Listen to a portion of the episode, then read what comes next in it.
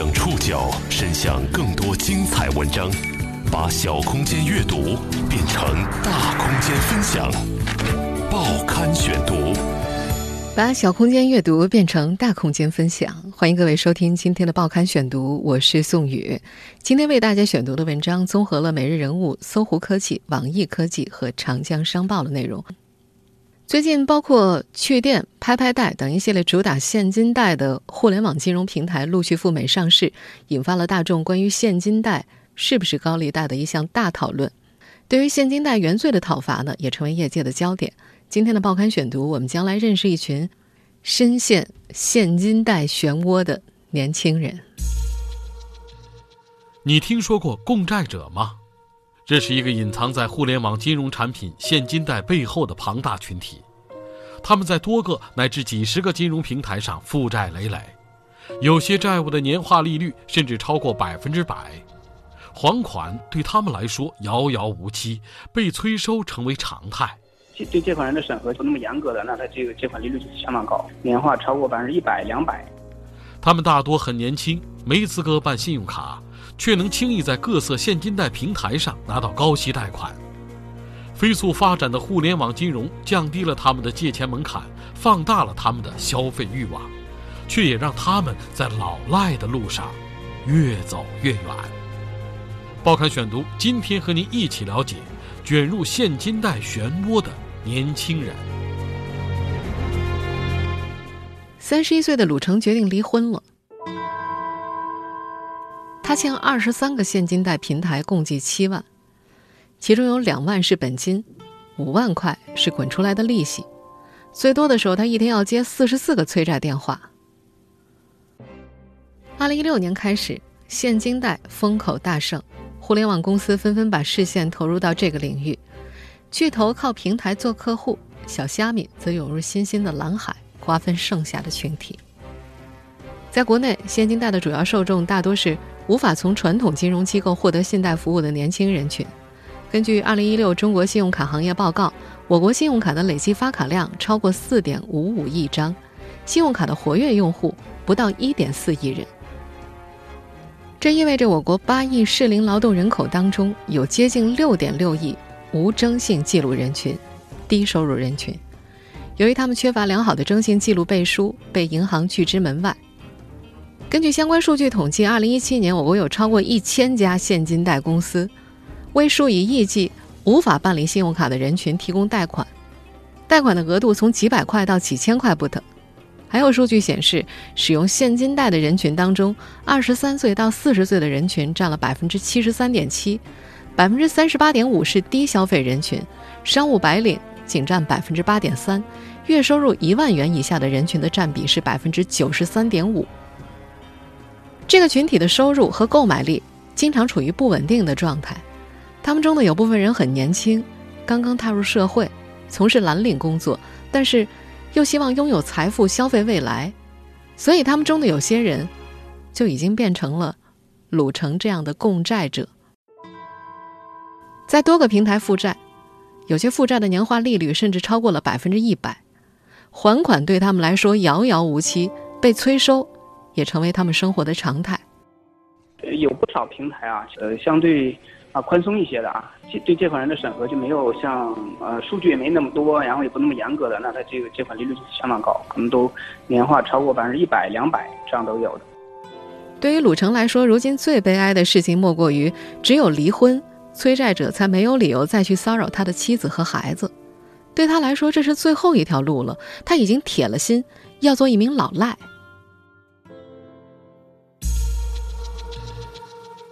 鲁成从一个普通人到一个铁了心的老赖，只用了不到一年时间。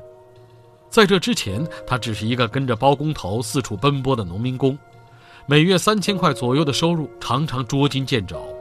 他从没想过钱会来得如此容易。报刊选读继续播出：卷入现金贷漩涡的年轻人。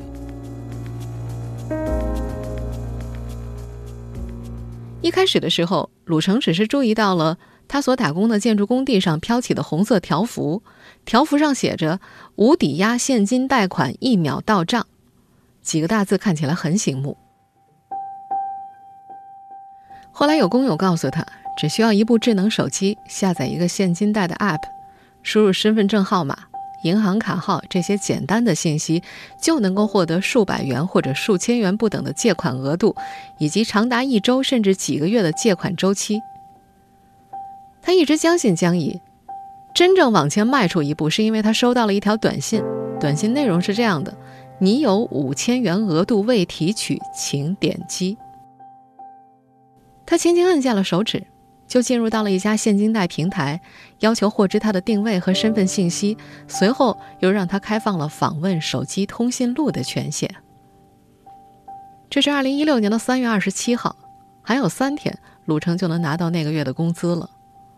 跟着包工头四处奔波的日子不算好过，他每个月只能够拿到三千块钱左右的收入，但他已经等不及了，手里连买烟的钱都没有。五秒钟之后。他就借了一千块，扣掉了名目繁多的手续费，真正出现在银行卡里的只有九百二十块。某种意义上也可以算作，他以九百二十块的价格出卖了自己的全部信息。如今再回忆起那个时候，他说：“嗯，拿到钱之后有种感觉，就像是把你扔沙漠里，走了两天，突然发现眼前有一片水池子。”当天，鲁成就立刻去买了三包芙蓉王香烟，花了九十块钱，和妻子一起吃了一顿烧烤，又花了八十块。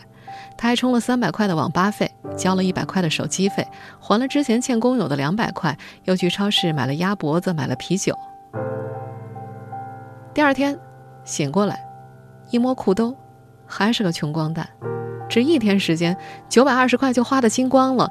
他又抽回了十块钱一包的中南海。发工资那天，鲁成立即还了钱。七天时间，一千块，得还一千一百块。由于这次还款及时，他的消费额度立即被提高到了一千五百块。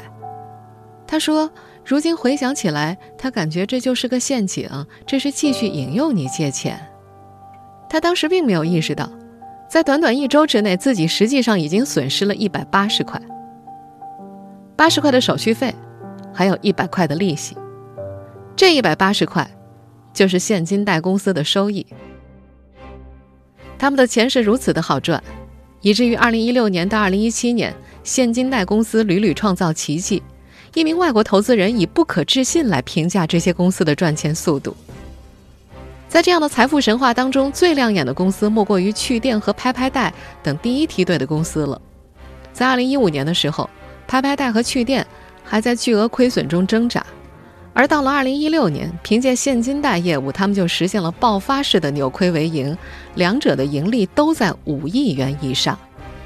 二零一七年上半年，两家公司的业绩再次创造了财富神话，半年业绩已经达到了上一年的两倍之多，达到了十亿元。北京时间二零一七年十一月十号晚，拍拍贷正式在美国纽交所上市。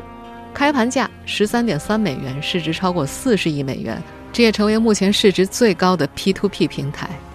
而趣店早在十月中旬就已经赴美上市了，他们所创造的财富故事令人啧舌。但上述这些并不在鲁成的考虑范围之内，他就是一个工地上的打工者。很快，他手头又开始紧了，对他而言，最关心的是怎么才能够弄到更多的钱。五花八门的现金贷 APP 给鲁成打开了一扇通往新世界的大门，他似乎发现了一个快速弄到钱的好方法。和他一样，数以千万计的八零九零后蓝领工人正在通过现金贷透支未来，甚至还就此诞生了一系列围绕现金贷的新名词。报刊选读继续播出：卷入现金贷漩涡的年轻人。他开始想方设法，靠着现金贷的两千五百块，他买了部新手机，密密麻麻的安装了四十多个现金贷的 App。这些 App 有一些共同特点：审核很简单，操作很便利，到账非常的迅速。他们在悄无声息之间已经深入到了三线以及三线以下城市，而且还在迅速发展。极光大数据推出的《二零一七年 Q 三移动互联网行业季度数据研究报告》分析移动网民 App 的偏好。其中三线及以下城市的用户偏好排名前十当中，后五位都是现金贷行业，分别为拍拍贷、快贷、融三六零、用钱宝、二三四五贷款王等等。和鲁城一样，数以千万计的八零后、九零后蓝领工人正在通过现金贷透支未来。一家第三方数据机构发布的报告显示，截止到今年九月，国内现金贷用户规模高达一千两百五十七万。这些用户有一个圈子，圈子里有一套外界并不熟悉的名词，比方说，他们管现金贷平台叫做“口子”，从现金贷里借钱叫做“撸口子”，额度高、周期长就是大口子，额度低、期限短就是小口子。鲁成和他身边年龄相仿的工友，第一次撸口子，多半理由就是为了一顿饭，或者是买个游戏装备，再或者就是消费一款最新款的手机。知乎上曾经有匿名用户发帖说自己曾在四十多个现金贷平台上撸了十八万左右，撸出了一套房子的首付，并且已经逾期六百多天。实际上，撸了一个口子，意味着常常要靠撸另外的口子去偿还。当口子多到一定的地步，成为恶性循环，最后的利息会远远超出当初借到手的本金。从二零一六年三月份第一次借一千块，到成为欠下二十三个平台七万块的共债者，鲁成只花了四个月的时间。可是再回想起来，这个青年却并不觉得这种消费方式有什么不妥，他反而将矛头指向了另一方。他在接受《每日人物》杂志采访的时候说：“呃。”嗯，我会借这么多，很大程度上是，呃，因为催收者。鲁成所指的催收者，是指现金贷业务养育出的上万家催收公司。这个行业里公开的秘密是，至少有百分之三十的借款资产是需要催收的。催收公司的员工自称为风控专员，他们自称为行业链条上最被鄙视的，也最不可或缺的人。报刊选读继续播出：卷入现金贷漩涡的年轻人。一般来说，如果现金贷平台委托催收公司处理的话，会收取总金额百分之二十到百分之四十的费用，现金贷平台最终能够收回百分之六十到百分之八十。即便是平台最终花了这笔催收费，此前借款的高额利息也已经覆盖掉了这部分损失了。还有很多现金贷公司就把逾期时间比较长的债务直接打包，用很低的折扣卖给催收公司，后续催收公司收回多少已经不影响他们的收益了。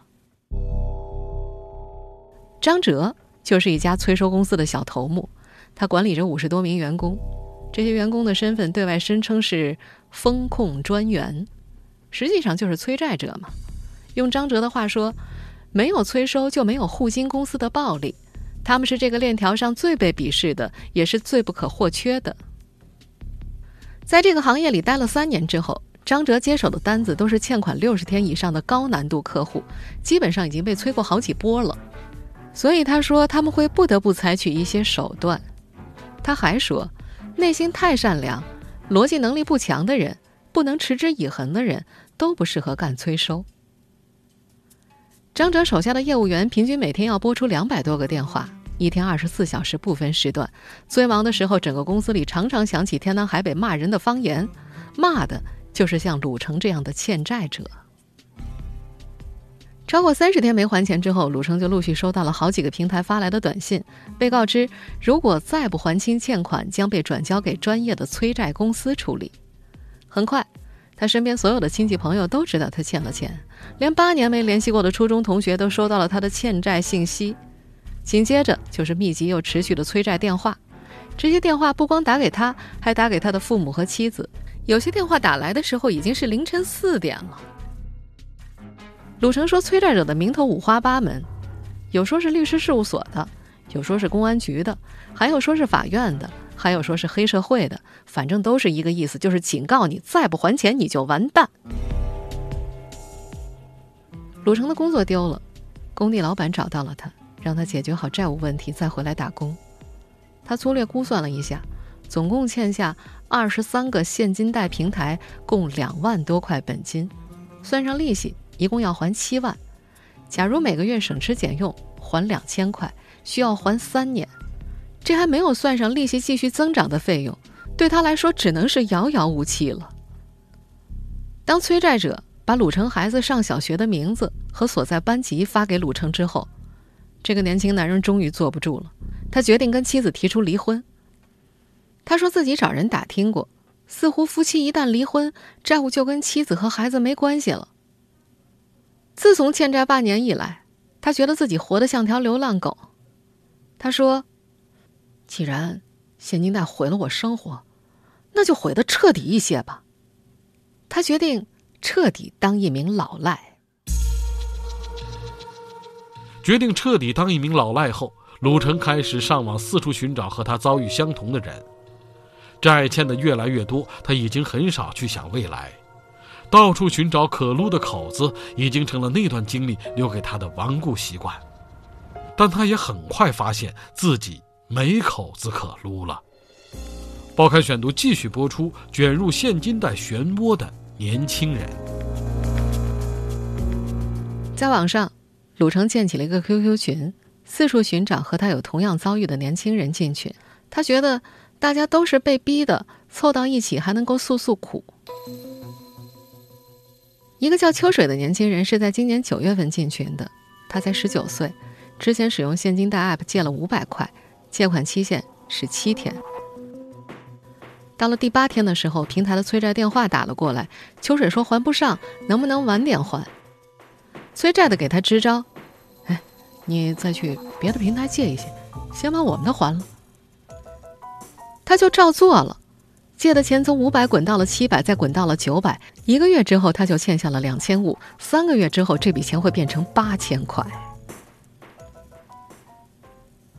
秋水的老家在四川农村，父母身体不好，种着一亩三分地，靠低保度日。他没法开口让家里帮忙还这笔钱。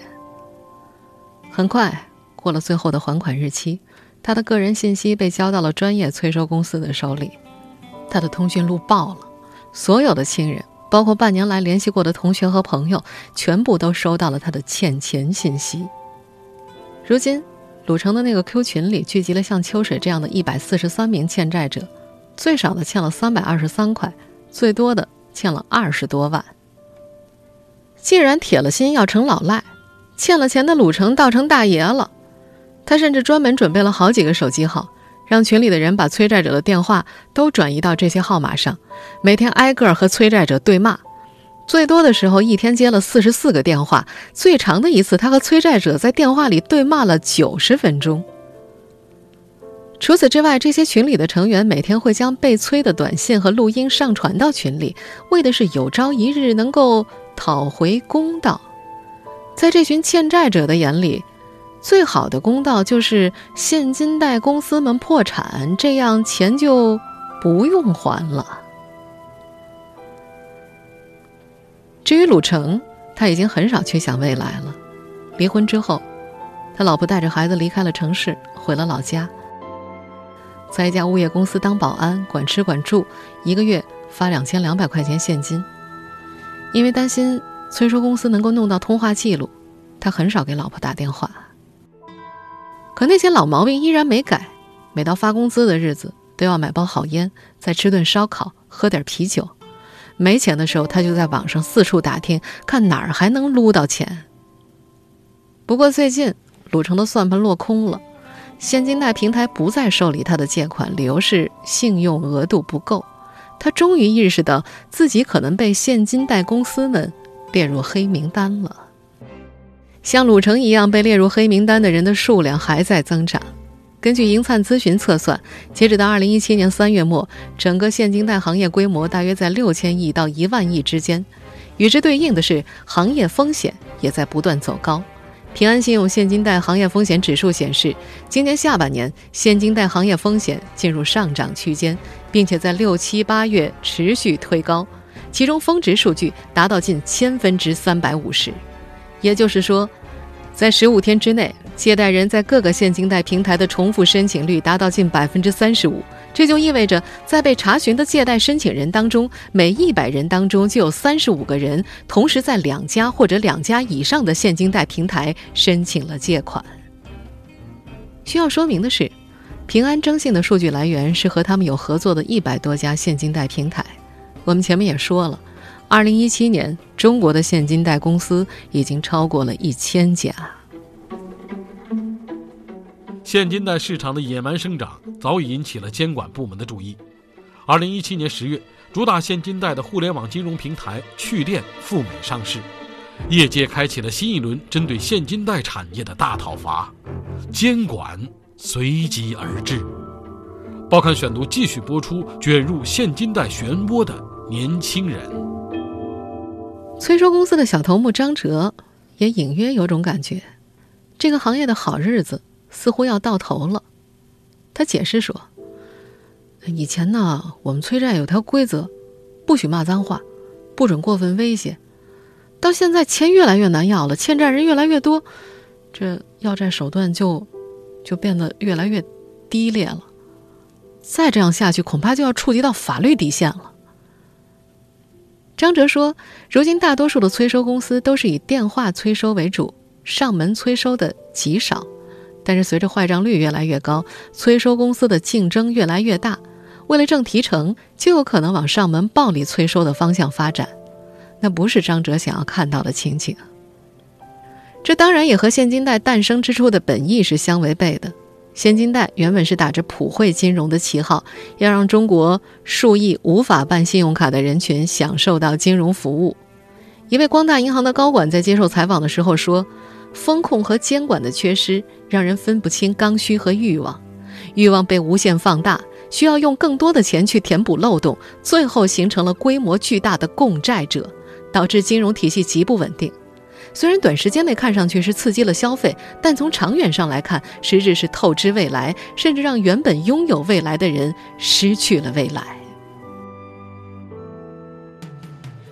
今年四月，银监会印发了《中国银监会关于银行业风险防范工作的指导意见》，明确要求做好现金贷业务活动的清理整顿工作。随后，上海、北京、广州、深圳四地也连续发文整顿现金贷业务，业内已经陆续有公司停止了年化利率超过百分之三十六的借贷产品。二零一七年十月十八号晚，主打现金贷的互联网金融平台趣店在纽交所成功上市，这是继宜人贷、幸而富之后，中国第三家在美国上市的互联网金融公司。而随着趣店的上市，接下来这一个月，一大批现金贷平台扎堆赴美上市。然而就在这之后，国内舆论就出现了一整片对趣店现金贷涉嫌高利贷的质疑之声。趣店上市，深陷舆论危机，甚至还影响到了他们的股价。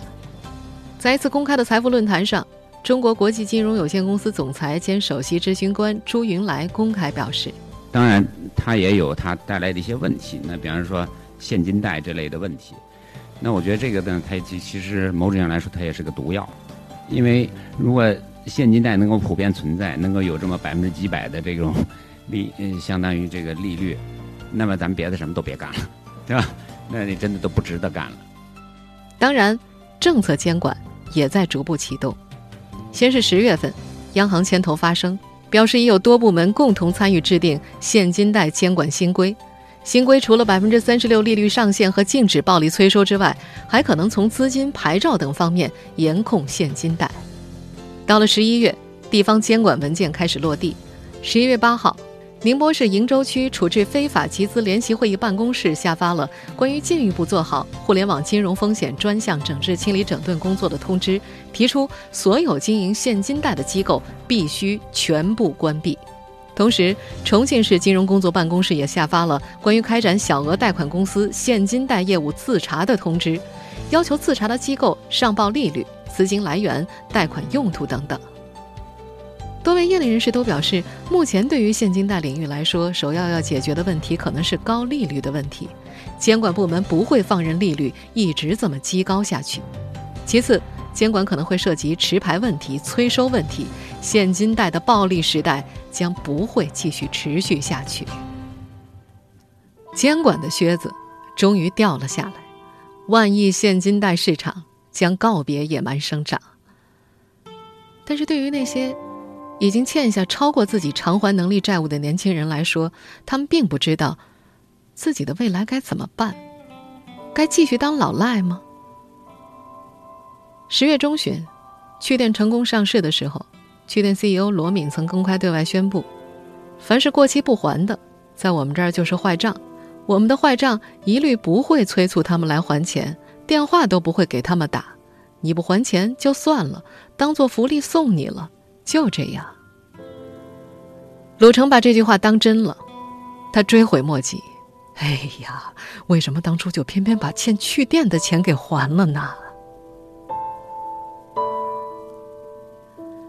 听众朋友，以上您收听的是《报刊选读》，卷入现金贷漩涡的年轻人，我是宋宇，感谢各位的收听。今天节目内容综合了每日人物、搜狐科技、网易科技、长江商报的内容。收音节目复播，您可以关注《报刊选读》的公众微信号“宋宇的报刊选读”，或者登录在南京网易云音乐。我们下期节目时间再见。